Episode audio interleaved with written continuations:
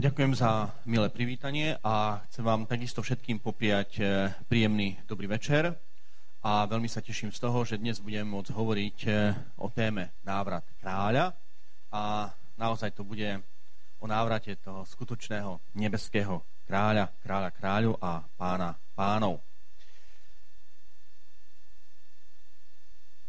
Verím, že keď vidíte takéto lietadlo alebo iný dopravný prostriedok, tak e, si uvedomíme, že vlastne dnes žijeme v dobe cestovania. Cestuje sa oveľa viac ako kedykoľvek v minulosti a možno, že aj cestujeme radi, lebo sa tešíme na to, čo na konci tej cesty môžeme vidieť, keď ideme na dovolenku alebo na nejakú exkurziu alebo na nejaký výlet. Na druhej strane verím, že možno ešte viac, ako sa tešíme na cieľ cesty, sa potom tešíme na to, ako sa dostaneme a vrátime domov končí dovolenka pri mori, už máme dosť tej soli a slnka a, a pláži a kamínku a piesku a už si vravíme konečne byť doma na tom našom gauči a tak sa začneme tešiť na domov, e, kam sa vraciame. A keď ideme domov, tak si už hovoríme, tak za chvíľku, za chvíľku som doma, konečne prídem tam, kde mi je najlepšie. A potom s takým hrejivým pocitom a s úľavou skonštatujeme všade dobre, ale doma najlepšie. Že? Stále to platí, i keď je to, neviem, aké staré, ale to všade do, dobre, doma najlepšie, to stále platí. Domov je naozaj nádherné slovo. Domov je priam posvetné slovo, ktoré, ktoré má pre každého z nás konkrétny, konkrétny obsah. Domov to je pre niekoho ocino, mamina, brat, sestra, alebo to domáce zvieratko. Keď príjem domov, už ma budú vítať tým piskotom Sonia a Lila, dve naše morčatá. Viem, že to máme doma, oni sa z toho tešia, ja sa tiež trošku teším na nich. Um, domov to je to teplo večera, to je tá vôňa, jedinečná vôňa toho, toho bytu alebo domu, kde sa vrátim. Je vôňa tých pečených zemiakov alebo toho jedla, ktoré mám tak rád a e, tom, neviem, jablkového závinu alebo makovníka. Domov to je miesto, kde, kde sa rád hrávam, alebo kde som sa rád hrával, alebo kde sa niekto rád hráva, e, kde sú kamaráti, kde mám zážitky, na ktoré sa nezabúda. Domov to je aj to okolie, ktoré tak dôverne poznám ten rebník, lesík, potôčík, je cestičky, ktoré nikto iný nepozná, iba ja. To je miesto, kde som vyrástol, kde sa cítim fajn. Domov, to je tam, kde nás majú radi. Samozrejme, nie všetci majú pred očami alebo vo svojom srdci takýto obraz domova. Pre niekoho domov znamená hádky, bitky, cigaretový dym, divoké nočné párty, zápach alkoholu, nezáujem. Ale verím, že nech už e, máme akúkoľvek skúsenosť s domov, či už tu pozitívnu alebo negatívnu, tak každý si v srdci praje mať taký domov. Mať domov, kde by som sa cítil šťastný, pokojný, bezpečne, kde by som sa rád, vrát, e, rád vždy vrátil nech by som už bol aj kdekoľvek. A verím, že po tomto túži takmer každý človek. A asi aj každý túži potom, keď už vyrastieme, tak túžime urobiť, vytvoriť pre naše deti takýto domov. Aby toto, čo my si predstavujeme pod tým domovom, aj oni prežívali. Ten domov s veľkým D, domov, ktorý je plný pokoja, lásky, radosti, dôvery, takých tých hrejvých, hrejvých vzťahov. No a podobne aj náš nebeský Otec, ktorý vie, koľko my, jeho deti, tu na tomto svete musíme prežiť a vytrpieť, tak on pre nás takisto chystá domov s veľkým D.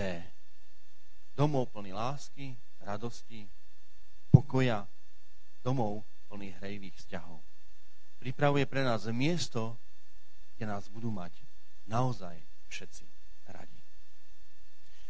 Pripravuje pre nás miesto, kde sa nikto nebude cítiť sám. A práve o takomto domove by som s vami chcel dnes hovoriť.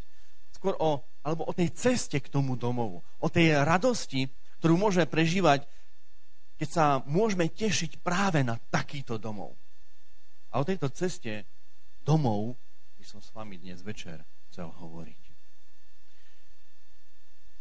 Že budeme hovoriť o udalosti druhého príchodu Ježiša Krista, o tom, čo sa v tom okamihu, keď Ježiš príde, udeje, aby sme poznali tú cestu, ktorá nás dovedie do domova, k väčšnému životu, tomu stretnutiu tvárou v tvár s Ježišom Kristom. Preto aj Ježiš povedal slova, ktoré sú v Evangeliu Jánovom. Počúvajte. Nech sa vám srdce neznepokojuje. Verte v Boha, verte aj vo mňa. V dome môjho otca je dostatok miesta. Keby to tak nebolo, bol by som vám azda povedal, že vám idem pripraviť miesto. Keď teraz odídem a pripravím vám miesto, zas prídem a vezmem vás k sebe, aby ste aj vy boli tam, kde som ja. Tieto slova Ježiš povedal učeníkom, keď sa s nimi lúčil, keď eh, po svojom skriesení odchádzal späť k Otcovi do nebies. A týmito slovami ubezpečil učeníkov, že chystá pre nich ten pravý domov, že sa pre nich vráti a že pre každého je tam dostatok miesta. A nikto sa nemusí báť, že by sa tam pre neho nenašlo. Biblia hovorí, že dejiny budú končiť triumfálnym návratom Ježiša Krista na túto zem. On sa vráti na tú istú zem, na ktorú prišiel pred 2000 rokmi ako malé dieťa, ktorú pred 2000 rokmi opustil a príde späť, aby ukončil dobu zla a začal nový vek, nový svet, dobu, ktorú voláme väčnosť. Je to tak, že Ježíš naozaj príde. Biblia nás o tom neustále ubezpečuje. Môžeme si tým byť naozaj istí. Nie je pochyb o tom, že Ježiš príde a že je to on, ktorý jediný môže vyriešiť tie problémy, ktoré nás presahujú, na ktoré nemáme ako ľudia, či ľudstvo, sily, ktoré sú za hranicou našich možností.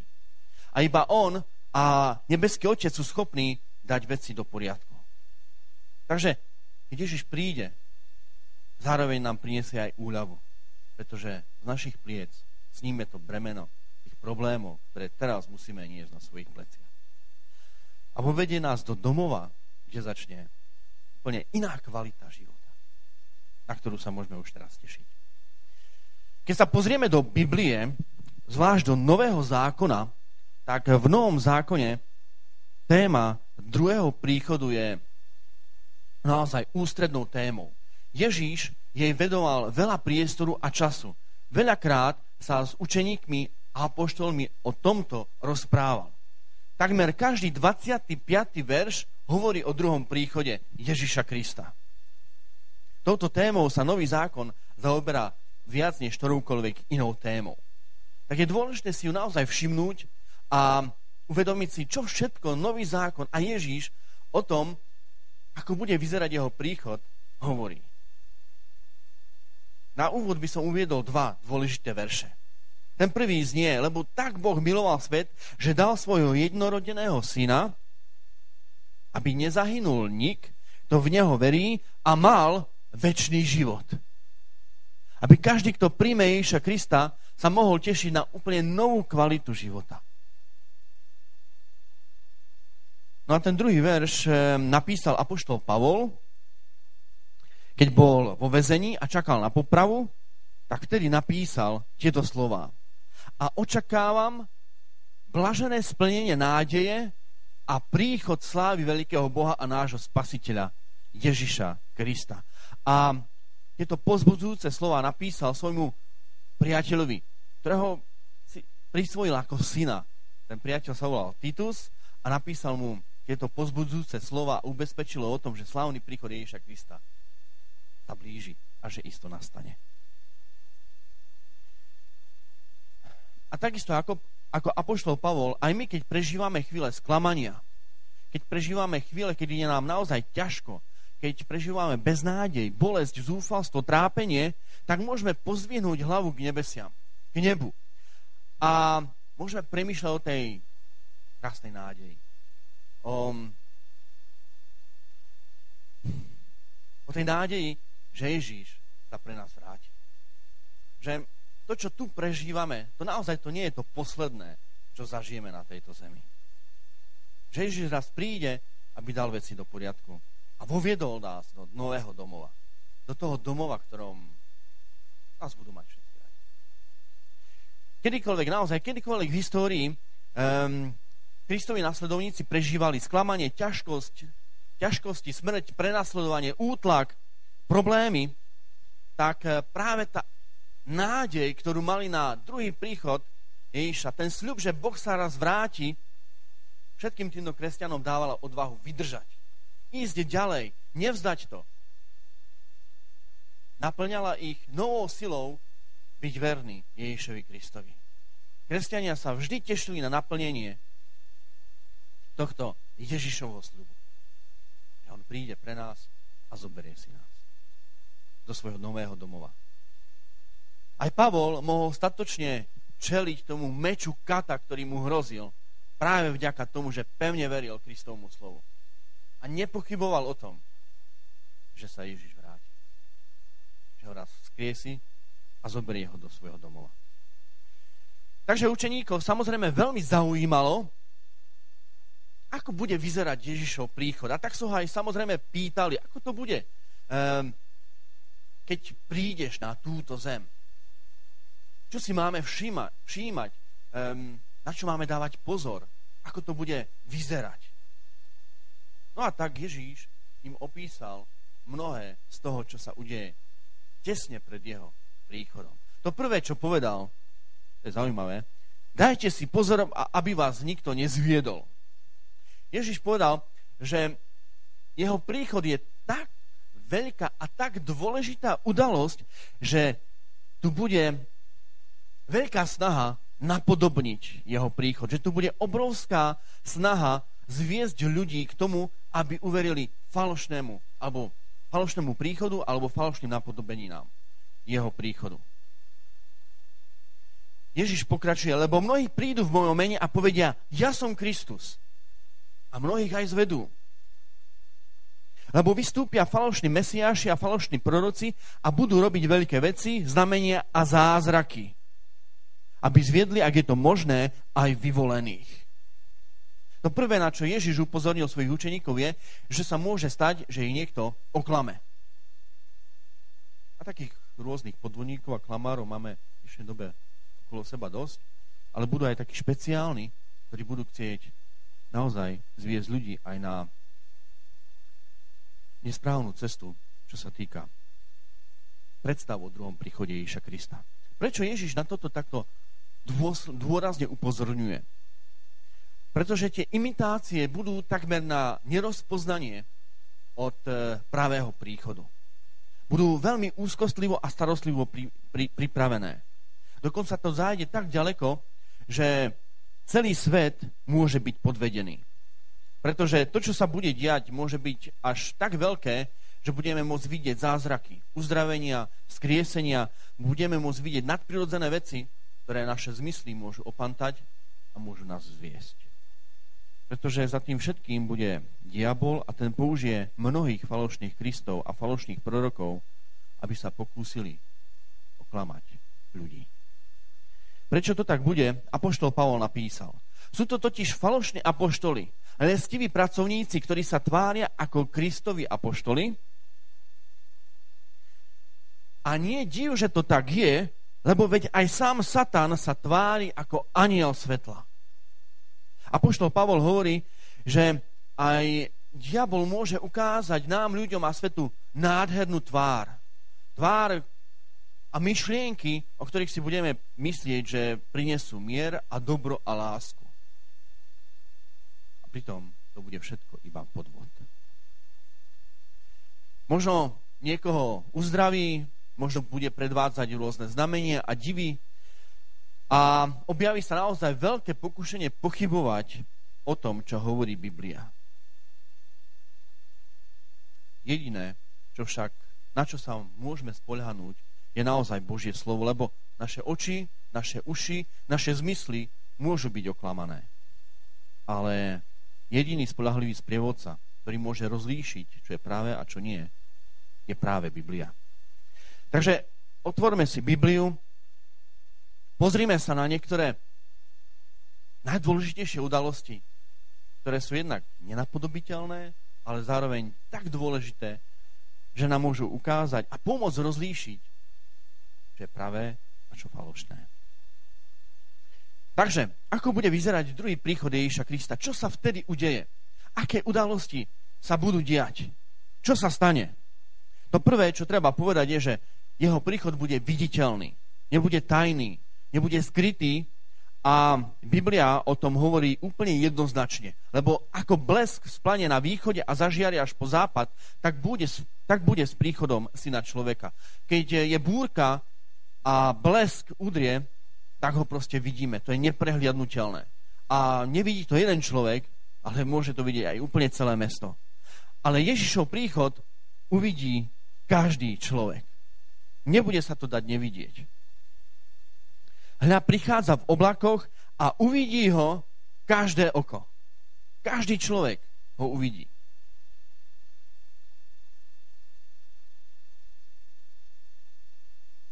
Že nie je možné povedať, že aj ho vidí nejaká úzka, vyvolaná skupina ľudí. Ježiš príde tak, aby na každej pologuli ho každý človek videl a zaregistroval. Nie je možné, aby tu bol niekto, kto si to nevšimne. I keď sa budú objavovať rôzne napodobeniny Ježíša Krista na rôznych miestach, ale žiaden plagiát, plagiátor alebo imitátor nemôže urobiť to, aby sa objavil na všetkých miestach našej zemegule. Keď Ježíš dokončil svoje poslanie na tejto zemi, tak sa chystal vystúpiť do nebies. A vtedy zobral, ako Biblia opisuje svojich učeníkov a vyšiel s nimi na Olivovú horu. A keď sa s nimi rozlúčil, tak vtedy bol zatý do neba. Začal vystupovať hore do neba. No a Biblia to veľmi detailne opisuje, pretože je to veľmi dôležité. Po týchto slovách, keď sa s nimi rozlúčil, povedali si posledné slova, dôležité, tak po týchto slovách sa pred ich očami zniesol hore až im ho vzal oblak z dohľadu. Učeníci sa pozerali, ako Ježiš stúpa do, e, do nebies, do neba, ako ho zahalil oblak. No a stále sa, a už keď ho nevideli, tak stále sa dívali do hora. A kým úprene hľadeli k nebu, ako odchádza, zrazu k ním prišli dvaja muži v bielom rúchu a povedali im, muži galilejskí, čo tu stojíte a hľadíte do neba? Možno, že tí jeho učeníci by tam boli do večera a neustále by sa dívali hore s nejakou nádejou, že dobre, Ježiš odišiel, ale veď to nie je možné, veď pred tu, možno, že si to rozmyslí a príde späť. Ale títo dvaja muži, čo sa vedli, vedľa nich postavili, povedali, chlapi, veď už tu toľko nestojte a nepozerajte sa hore do neba. Máte pred sebou niečo úplne iné.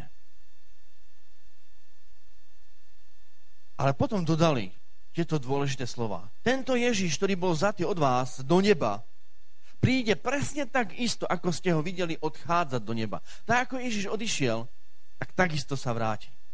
Príde z hora a z neba. Tak ako odišiel do neba, tak sa aj z neba vráti. Dvaja anieli prišli uistiť učeníkov, že sľub, ktorý im dal Ježíš, bude splnený.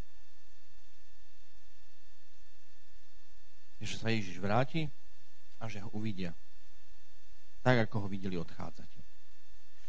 Vtedy uvidia syna človeka prichádzať v oblaku s veľkou mocou a slávou. Tak, ako Ježiš odišiel, tak sa Ježiš aj vráti. Ale to nie je všetko. Ježiš sa nevráti sám. Bude ho sprevádzať nevýdaná sláva. Keď príde syn človeka vo svojej sláve a s ním všetci anielia, anieli, zasadne na trón svojej slávy. Matúš opisuje túto udalosť tak, že Ježiš, keď bude prichádzať, tak nepríde sám, ale prídu s ním celé nebesia. Všetky tie nebeské bytosti. A to bude vytvárať naozaj obrovskú slávu. Ježiš príde so svojimi anielmi, pretože on pošle svojich anielov s veľkou polnicou. A tí zhromaždia jeho vyvolených zo štyroch strán sveta od jedného kraja nebies až po druhý. Tie bytosti prídu preto, aby zhromaždili všetkých tých, ktorí sa tešia na ten nový domov, ktorý Ježiš pre nás chystá. Áno, Ježiš bude sprevádzaný všetkými anielmi, všetkými nebeskými bytostiami a naplní to nebesia neopísateľnou slávou.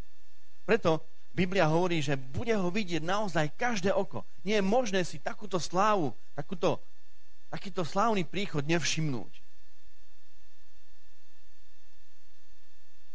Naozaj. A na druhej strane by bolo takmer nemožné niečo také napodobniť. Takže Ježiš nepríde sám, príde v sláve a Ježišov príchod budú bude počuť. Ježiša nebudem len vidieť, ale budeme ho aj počuť. A budeme ho počuť, ale zároveň aj spravodliví mŕtvi opäť ožijú. Čiže pri jeho príchode nastane vzkriesenie. A pošlo Pavol tieto udalosti opisuje takýmito slovami. Lebo vo chvíli, keď zaznie povel a hlas Archaniela a Božia polnica, tak vtedy sám pán zostúpi z neba a prvý vstanú tí, čo zomreli v Kristovi.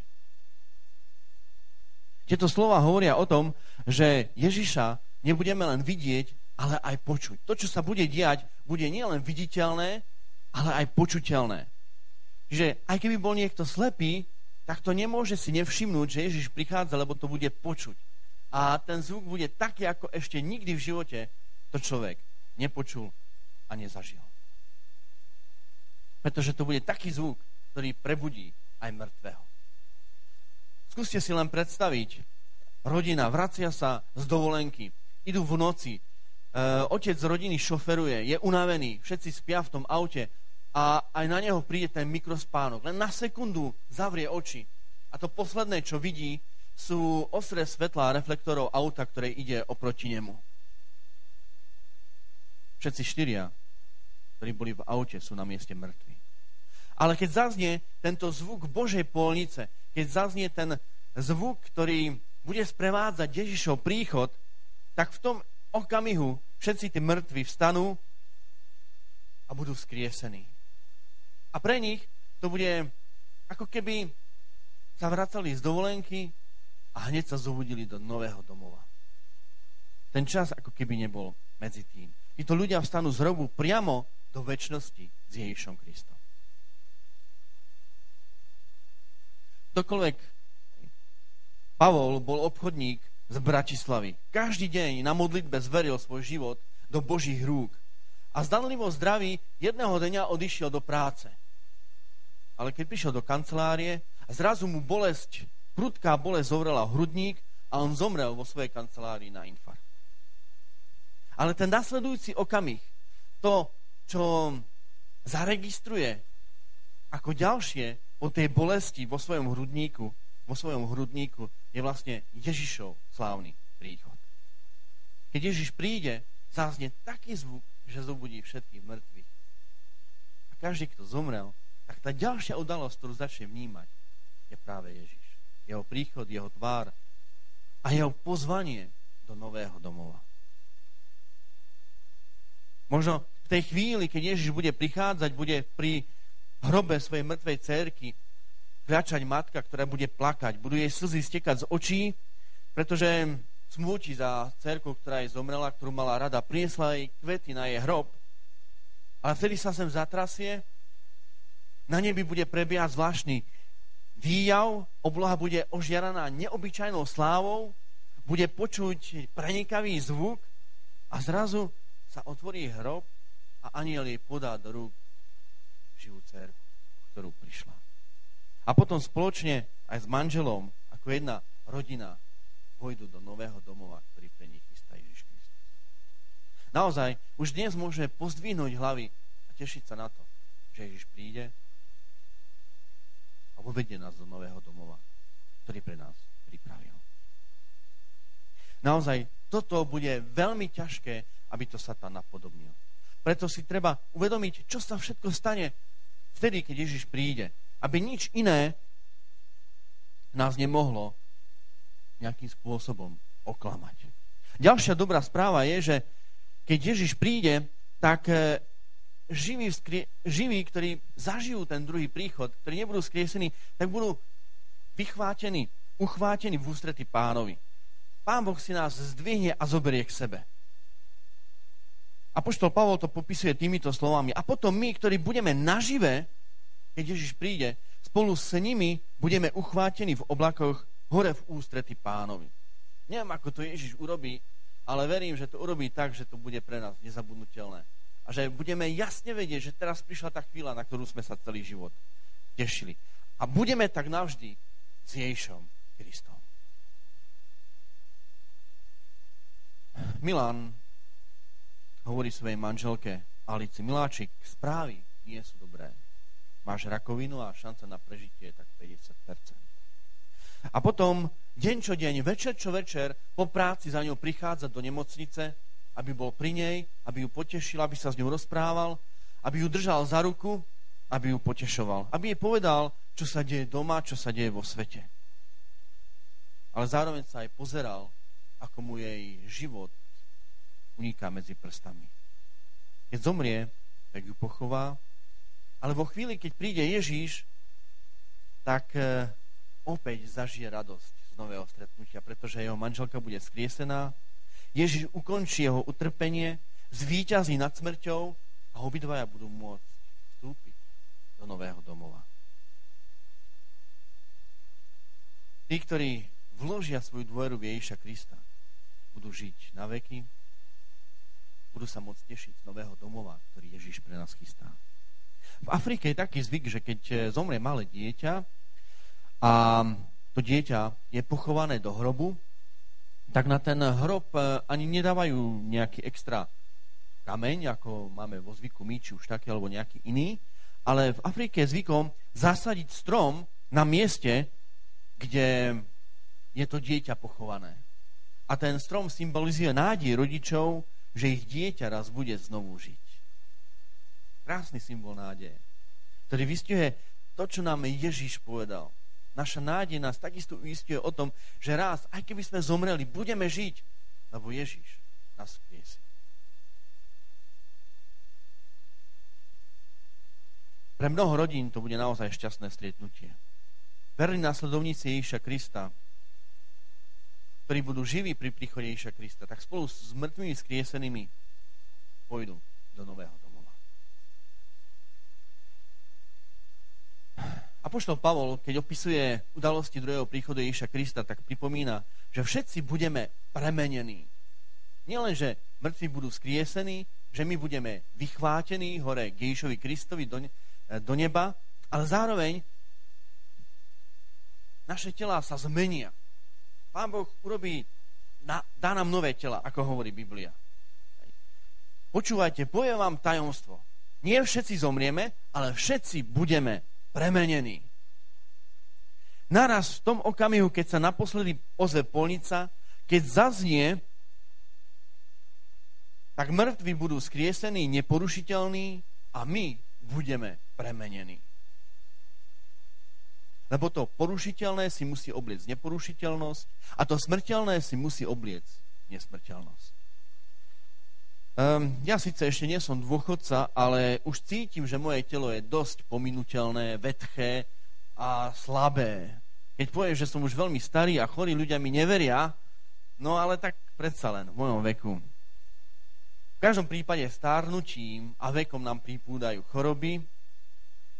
Um, ten zrak nám už tak neslúži, ako nám slúžil, takisto sluch je akýsi oslabený a potrebujeme, aby nám ľudia povedali niektoré veci dvakrát a hlasnejšie.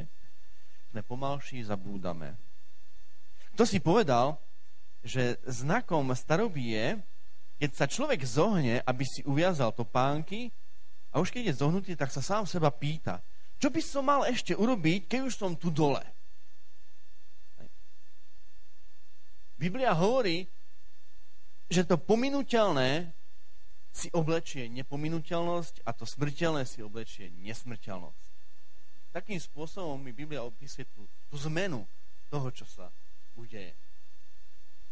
Kromy vyskočia zo svojich invalidných vozíkov, odhodia barly, slepí budú vidieť, hluchy budú počuť, tí, ktorí boli už starší, tak zrazu budú mladí a krásni.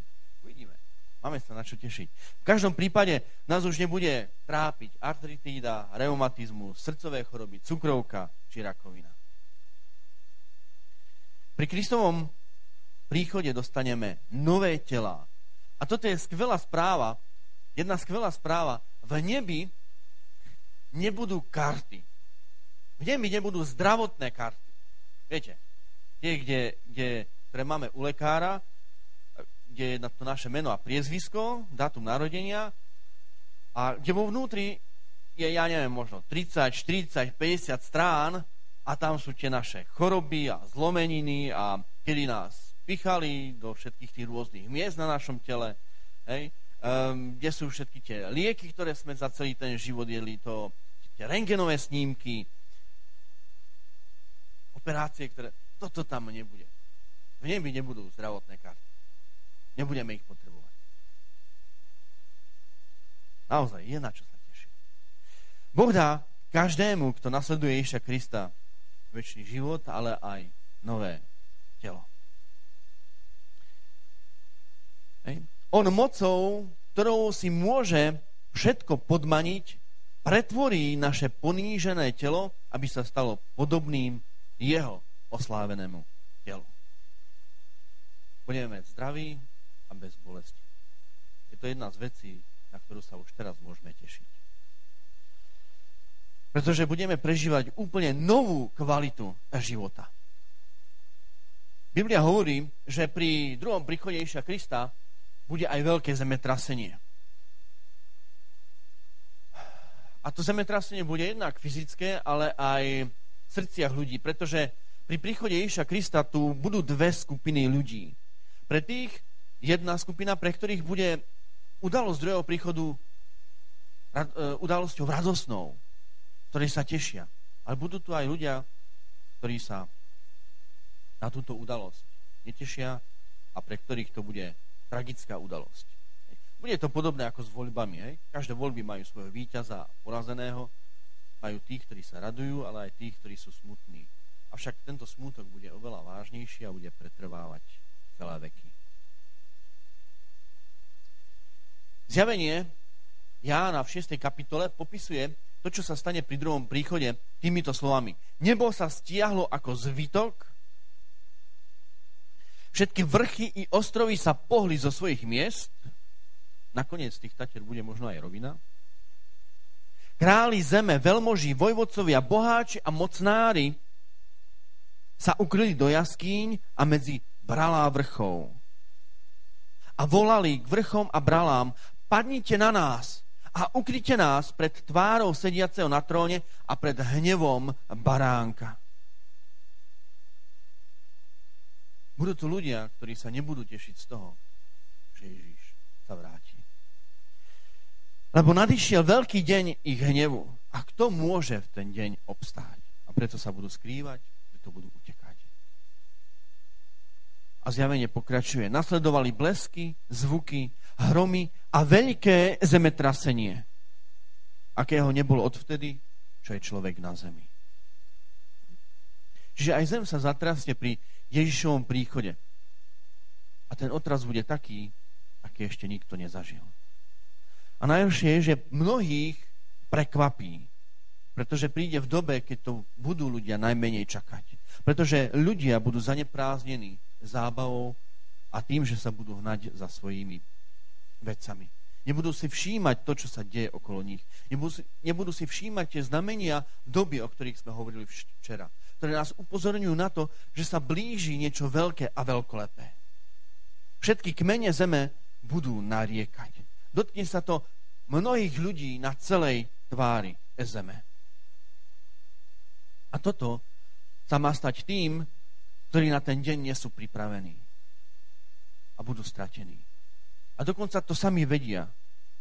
A je to veľmi, ale veľmi smutný obraz. A pritom by to všetko mohlo byť úplne, ale úplne inak. Pre nich ten deň by mohol byť úplne iný. Stačilo by, aby túžili po tom novom svete, po tom domove, ktorý Ježiš pre všetkých ľudí chystá. A najhoršie je, že keď sa prebudia, tak to, čo zažijú, to nebude sen, ale realita.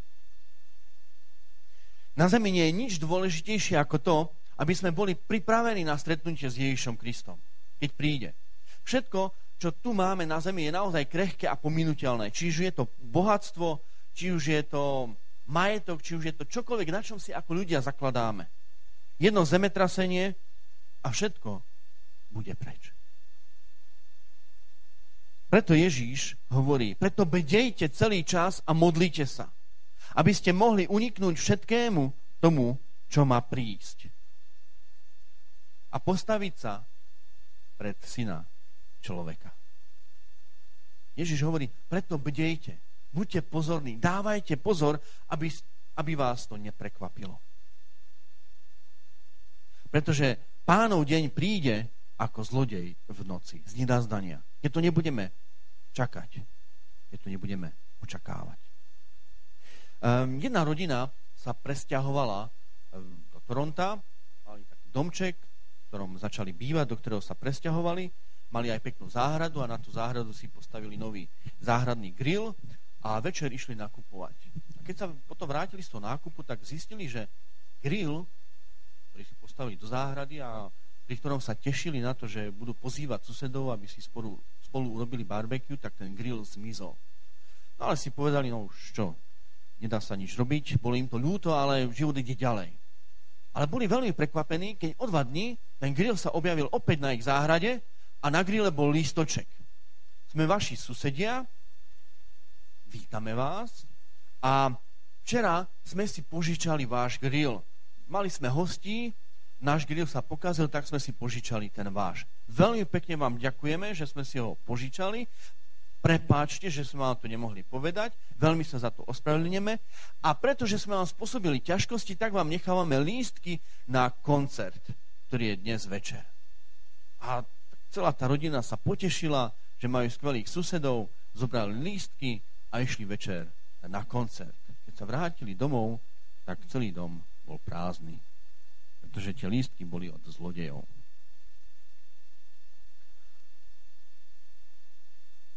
Pánov deň príde ako zlodej v noci. Ale deň Kristovho príchodu nás vôbec, ale vôbec nemusí prekvapiť. Pretože to, čo sa udeje predtým, to sú jasné znamenia, ktoré nás na to môžu upozorniť. Upozorniť na to, že sa blíži jeho príchod. A nikto nás nemusí žiadnym spôsobom oklamať, či nejakým spôsobom podviesť. Samozrejme, keď vám niekto dá zadarmo lístky a neviete, od koho sú, neodchádzajte z domu.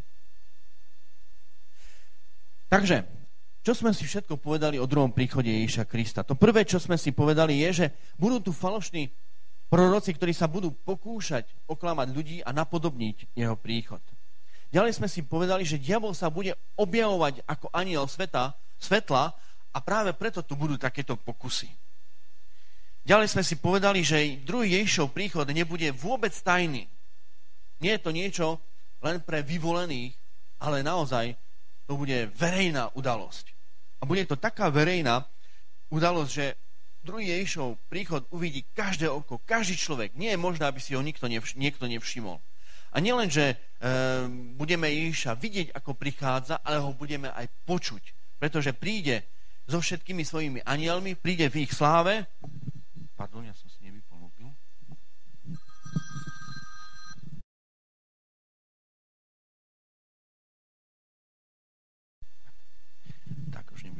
Takže príde so svojimi anielmi a zaznejú aj trumpety. Možno takéto zvonenie, ktoré nás úplne prestraší a budeme vedieť, že to tu je a bude nám klepať srdce tak, ako teraz mne.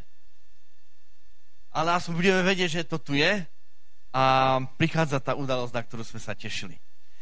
Len aby sme neboli takto nepríjemne prekvapení. Tak, um, príde naozaj za zvučného hlasu Archaniela a ten hlas bude taký, že všetci mŕtvi, spravodliví, tí, ktorí boli celý svoj život verní Ježišovi Kristovi, budú skriesení. A živí veriaci budú premenení a, veria, a získame nesmrteľnosť. A nie len nesmrteľnosť, ale aj nové telá. No a samozrejme tí, ktorí na to nebudú pripravení, ktorí sa nechajú oklamať, ktorí si nevšimnú, čo sa deje, tak tí budú nariekať.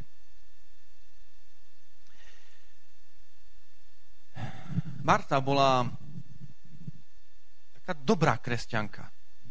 Mala takú dobrú, šťastnú a fajn povahu. Vždy, keď sa s ňou niekto stretol, tak stačilo, aby mu podala ruku, pozdravila ho a už sa pre toho človeka ten deň, ten deň stal oveľa, oveľa krajším. Vždy mala na tvári úsmev a dobré slovo pre tých, ktorí vyzerali taký nejaký trápený a, a smutný. Bola to naozaj žena, s ktorou sa ľudia radi stretali a s ktorou sa radi rozprávali. Ona chodila do toho svojho e, zborečku kresťanského, do toho svojho spol, e, kresťanského spoločenstva a tam mala takú svoju službu, vždy ľudí pozývala k spoločnému stolu a k spoločnému jedlu. Ale jedného dňa zavolala e, tomu miestnemu pastorovi, kazateľovi a už v hlase, akým hovorila v telefóne, kazateľ spoznal, že sa deje niečo veľmi vážne. A zavolala si toho kazateľa sebe domov, pretože sa s ním na niečom potrebovala dohodnúť.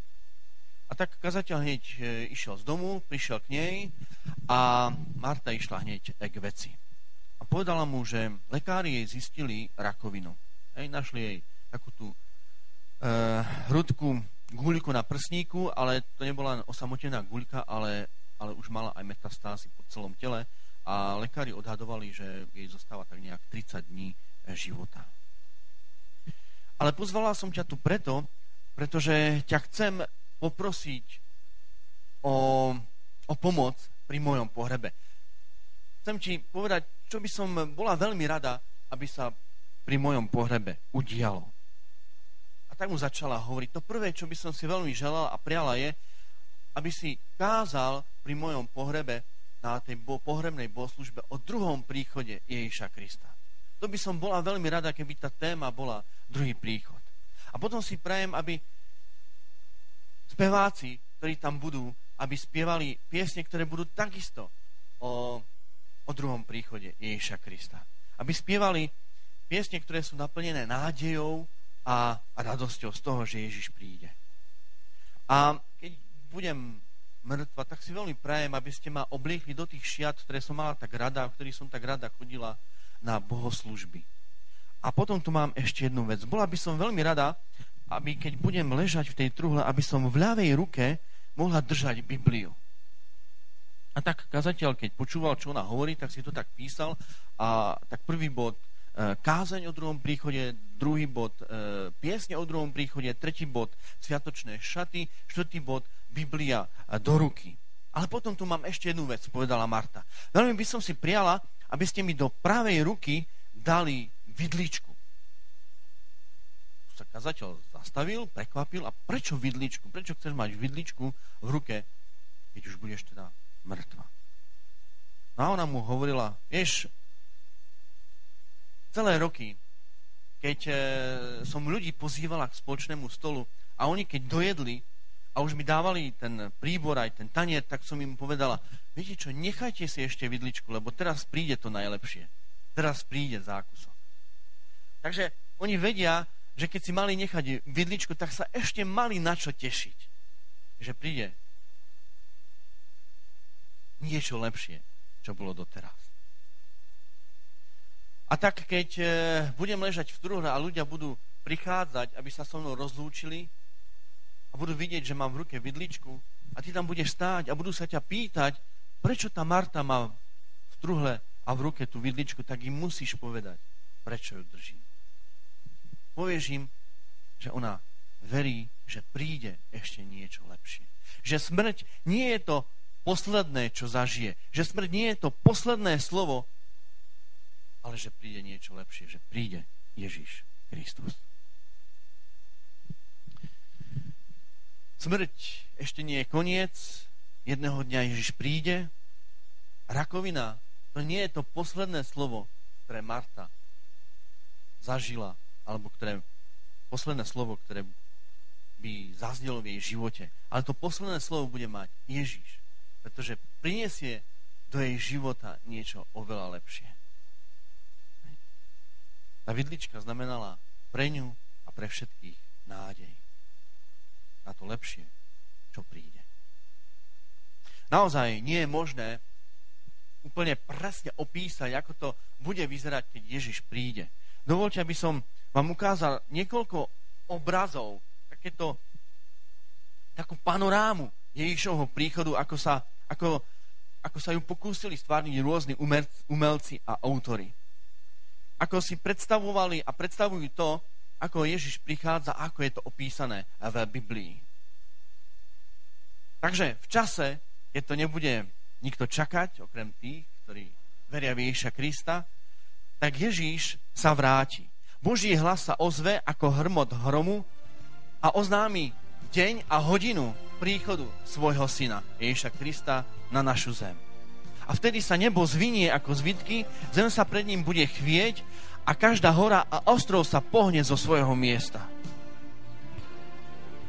A potom niekde na, na oblohe sa objaví malý čierny obláčik. Možno taký veľký ako ľudská dlaň, ktorý sa však bude veľmi rýchlo zväčšovať a približovať k zemi. A bude stále svetlejší a svetlejší a žiarivejší, až sa z neho stane obrovský oblak, nad ktorým sa bude vynúť nádherná dúha. A vtedy Božie deti budú v tichosti a bez slova hľadieť na túto scénu, bude to ohromujúce a oni budú vedieť, že sa blíži ten, s ktorým sa chcú stretnúť, že sa blíži čas, ten okamih, kedy vstúpia do toho domova s veľkým D. A obloha bude žiariť, pretože milióny anielov budú obklopovať Ježiša Krista na jeho tróne. A celá nádhera tohto výjavu pokrie nebesia. A keď sa budú blížiť k zemi, tak naozaj každé oko uvidí tohto prichádzajúceho kráľa. A na jeho hlave už nebude trňová koruna, ale na jeho hlave bude nádherná žiarivá koruna a na jeho odeve bude napísané král kráľov a pán pánov.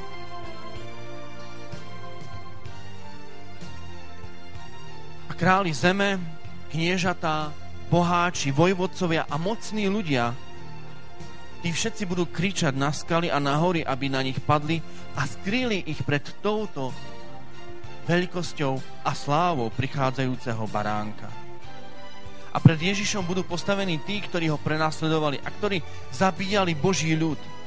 Pred Ježiša budú postavení tí, ktorí sa vysmievali Ježišovi Kristovi a ktorí zavrhli Krista ako Božieho syna.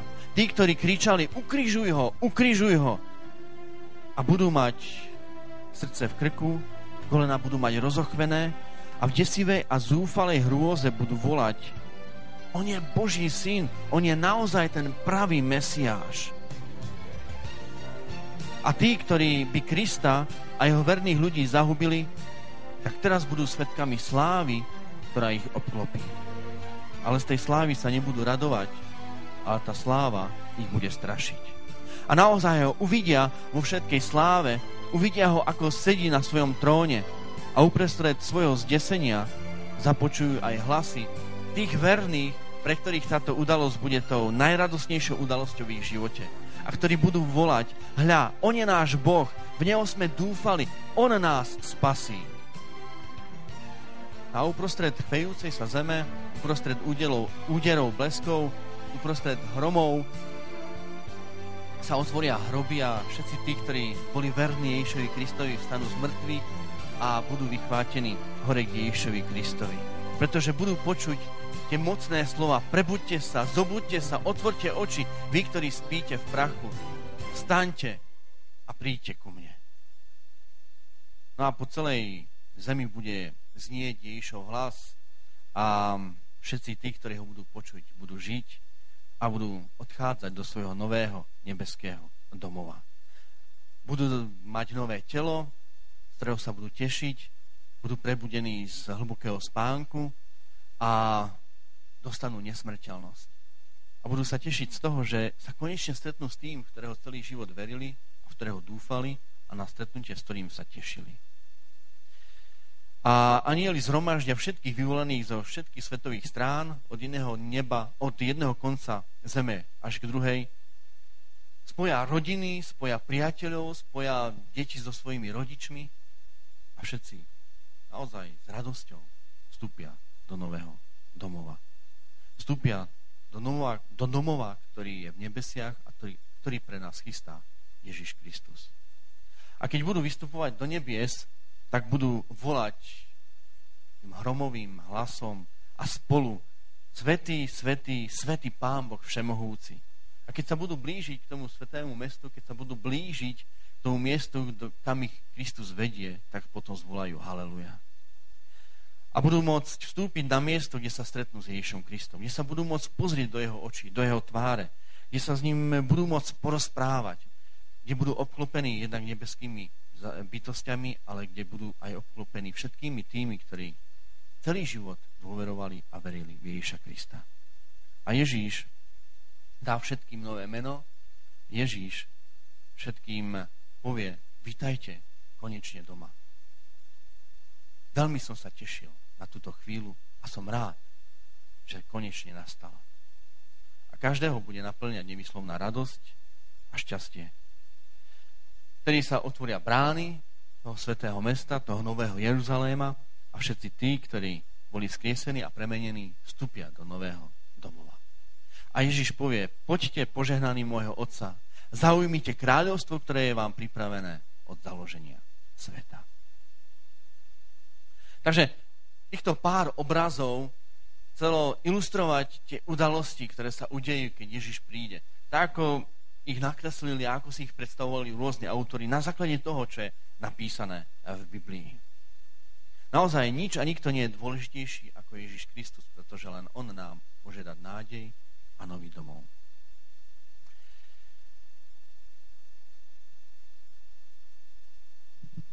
Známy kazateľ Dwight Moody mal takisto prednášky a po jednej prednáške za ním prišla uh, jedna mamina, chcela sa s ním rozprávať, ale keďže mala so sebou aj svojho osemročného syna, tak keď uh, prišla k Dwightovi Moodymu, Eh, tak prvé, čo samozrejme povedala svojmu synovi, pozdrav toho uja a podaj mu ruku.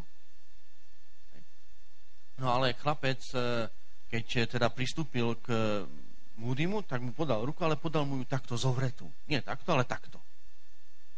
No a samozrejme, keď toto vidí mamina, tak čo sa to deje, prečo môj syn je taký neslušný, prečo sa tak drzo, drzo správa, tak mu začala dohovárať, No ale dohováranie viedlo len k tomu, že chlapec si dal ruku za chrbát a, a žiadnym spôsobom nechcel poz, pozdraviť kazateľa, s ktorým sa chcela jeho mamina rozprávať. Tak samozrejme už oblial pod, taká hamba, môj syn sa nevie pozdraviť, tak, tak ešte mu dohováral. Ten syn sa teda dal nakoniec prehovoriť, ale keď otvoril ruku, že podá ju e, Dwightovi Moodymu, tak mu z ruky vypadla taká obyčajná malá farebná gulička. A keď sa na to obidvaja pozerali, aj kazateľ, aj, aj jeho mamina, tak vtedy im došlo, ja, tak on sa len bál, že keď podá tú ruku tomu kazateľovi, takže tú guličku stratí, že on príde, len on, on ju nechcel, nechcel prísť. Neviem, um, čo momentálne v živote môžete prežívať, ale každý z nás môže mať v živote takú guličku, ktorú nechceme pustiť, o ktorú sa bojíme a o ktorej si myslíme, že ak ju stratíme, tak stratíme niečo veľmi zácne. Čo nám môže brániť, aby sme plne dali svoje srdce Ježišovi Kristovi. Pretože máme strach, aby sme neprišli o to, čo jak sebecky milujeme. Možno, že je to nejaký náš hriech, vášeň, závislosť. Ale Kristus nás nechce pripraviť o nič, čo by nám mohlo nejakým spôsobom chýbať. Kristus nás nechce pripraviť o naše peniaze, majetok či titul. On s nami chce nadviazať vzťah, ktorý pretrvá väčšnosť. Chce, aby sme boli pripravení na jeho príchod. Chcem sa s vami takisto aj dnes večer modliť. A zároveň vás chcem vyzvať k tomu, že ak ehm, budete cítiť, že chcieť prežiť väčšnosť Ježišom Kristom, ak vo svojom srdci máte túžbu zažiť ten domov s veľkým D, ktorý pre nás Ježiš chystá, tak eh, poproste o to vo svojom srdci. Ježiša Krista. Povedzte mu, Pane, dnes večer ti chcem dať svoj život. Nechcem si nič nechať vo, svojom, vo svojej ruke. Chcem ti patriť aj s tým, čo som a čo mám. Pretože nič lepšie na tomto svete nepoznám. Nelipníme na niečom, čo by nám mohlo zabrániť žiť väčšine s Ježišom Kristom. Môžeme váhať, môžeme bojovať, pretože vieme, čo sa chceme vzdať. Ale to vie aj Ježiš Kristus. Sa nám zdá, že na to nemáme silu, aby sme sa toho vzdali. Ježiš je ten, ktorý nám tomu silu dá. Pretože on presne vie, čo, strp, čo trápi naše srdce. On nám rozumie a on nám chce pomôcť. Nebeské Otče, chcem ti poďakovať za nádej, ktorú si nám dal príchode Ježiša Krista. Ďakujeme Ti, že Jeho príchod je jedinou nádejou pre tento svet. A chceme ťa prosiť, aby si nás prijal. Aby si nás očistil od našich hriechov a nedostatkov, ktoré Ti teraz v dôvere odovzdávame. A ďakujeme Ti za uistenie, že sme spasení v Kristovi Ježišovi. Ďakujeme Ti za radosť, že môžeme spolu s našimi rodinami žiť s Tebou na veky. Ďakujeme Ti za to, že sa už teraz na to môžeme tešiť.